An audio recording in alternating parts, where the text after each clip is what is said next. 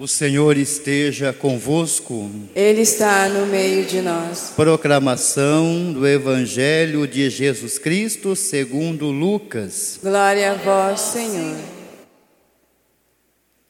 Naquele tempo, disse Jesus aos fariseus: Havia um homem rico que se vestia com roupas finas e elegantes e fazia festas esplêndidas todos os dias. Um pobre chamado Lázaro, cheio de feridas, estava no chão à porta do rico. Ele queria matar a fome com as sobras que caíam da mesa do rico. E além disso, vinham os cachorros lamber suas feridas. Quando o pobre morreu, os anjos levaram-no para junto de Abraão. Morreu também o rico e foi enterrado. Na região dos mortos, no meio dos tormentos, o rico levantou os olhos e viu de longe a Abraão, com Lázaro ao seu lado. Então gritou: Pai Abraão, tem piedade de mim. Manda Lázaro molhar a ponta do dedo para me refrescar a língua, porque sofro muito nestas chamas. Mas Abraão respondeu: Filho, lembra-te que tu recebestes teus bens durante a vida, e Lázaro, por sua vez, os males. Agora, porém, ele encontra aqui consolo, e tu és atormentado. E além disso, há um grande abismo entre nós. Por mais que alguém desejasse, não poderia passar daqui para junto de vós e nem os daí poderiam atravessar até nós. O rico insistiu: Pai, eu te suplico, manda Lázaro à casa do meu pai, porque tenho cinco irmãos. Manda preveni-los para que não venham também eles para este lugar de tormento. Mas Abraão respondeu: Eles têm Moisés e os profetas, que os escutem. O rico insistiu: Não, pai Abraão, mas se um dos mortos for até eles, certamente vão se converter. Mas Abraão lhe disse: Se não escutam a Moisés nem aos profetas, eles não acreditarão, mesmo que alguém ressuscite dos mortos. Palavra da salvação. Glória a vós, Senhor. Queridas irmãs, queridos irmãos, a liturgia da palavra no tempo quaresmal, de um modo especial, é um apelo constante à conversão. E sempre é bom a gente recordar a palavra conversão em grego é metanoia. E metanoia significa quase que virar do avesso, mudar de caminho, mudar de rumo, mudar de direção. E o que a gente tem para nos ajudar neste mudar o rumo, acertar o passo, acertar a direção, mudando com certeza aí a nossa orientação? Nós temos a palavra, esta palavra que nós acabamos de ouvir. Bendito o homem que põe a sua confiança em Deus é feliz quem a Deus se confia, como nós Nós ouvimos aí uma história de Lázaro e de um rico. Lázaro, o pobre, o rico, aquele que ostentava e tinha de tudo aqui nesta vida. O nome Lázaro tem a ver com o é feliz quem a Deus se confia, porque o próprio nome já traz a mensagem: Lázaro, Deus é quem me ajuda. Deus é quem me ajuda. E o homem, no momento em que ele se faz pequeno, que ele percebe, nós somos dependentes, existe um cordão umbilical entre nós e o Criador, e nós não podemos desfazer esse cordão umbilical, ele passa a viver esta experiência do Deus é quem me ajuda em todas as circunstâncias da vida.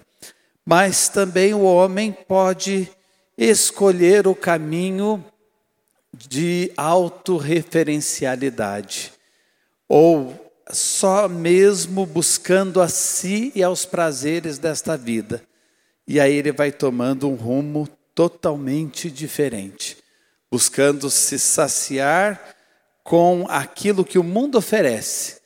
Vai ficando sempre uma sede de algo mais, um querer algo mais, mas esse querer algo mais vai sempre sendo buscado nas coisas finitas, nas coisas que se esgotam.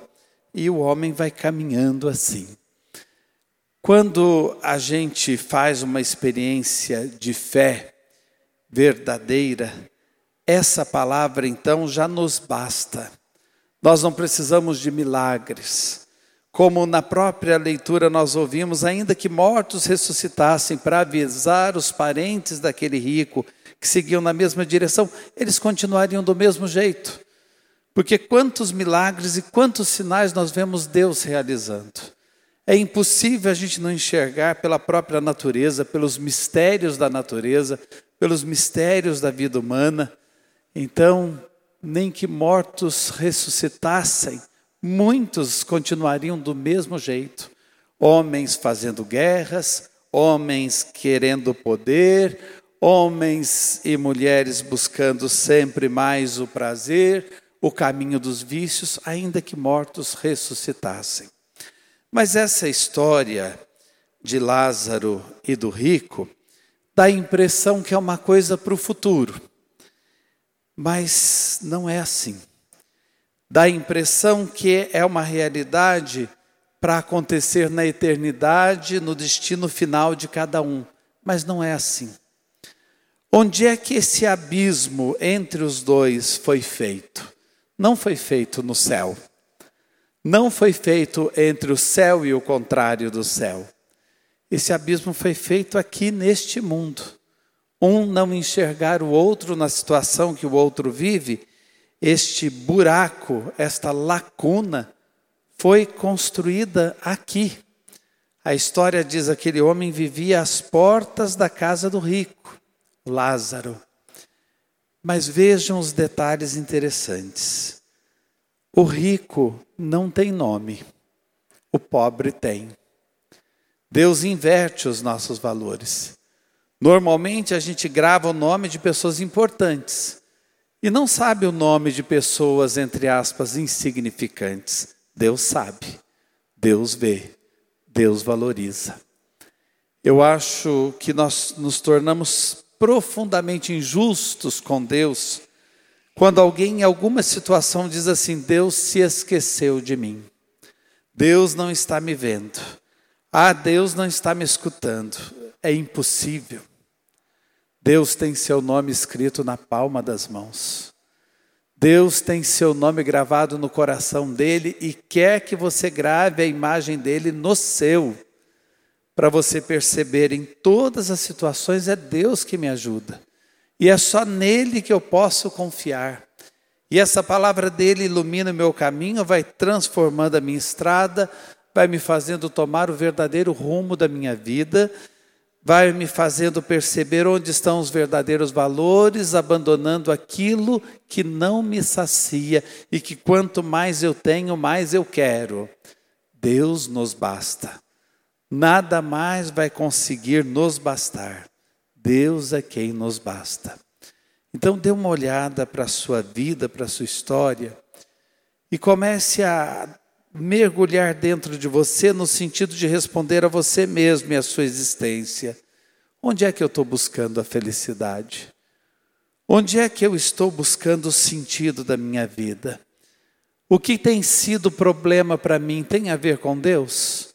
Ou pode ser uma provação que eu vou vencer para estar mais em comunhão com Deus, mais livre das coisas, mais livre das coisas que me prendem aqui neste mundo, mais pronto para servir os outros, mais pronto para fazer da minha vida uma transfiguração da palavra. Será que tudo isso que está acontecendo não é para isso?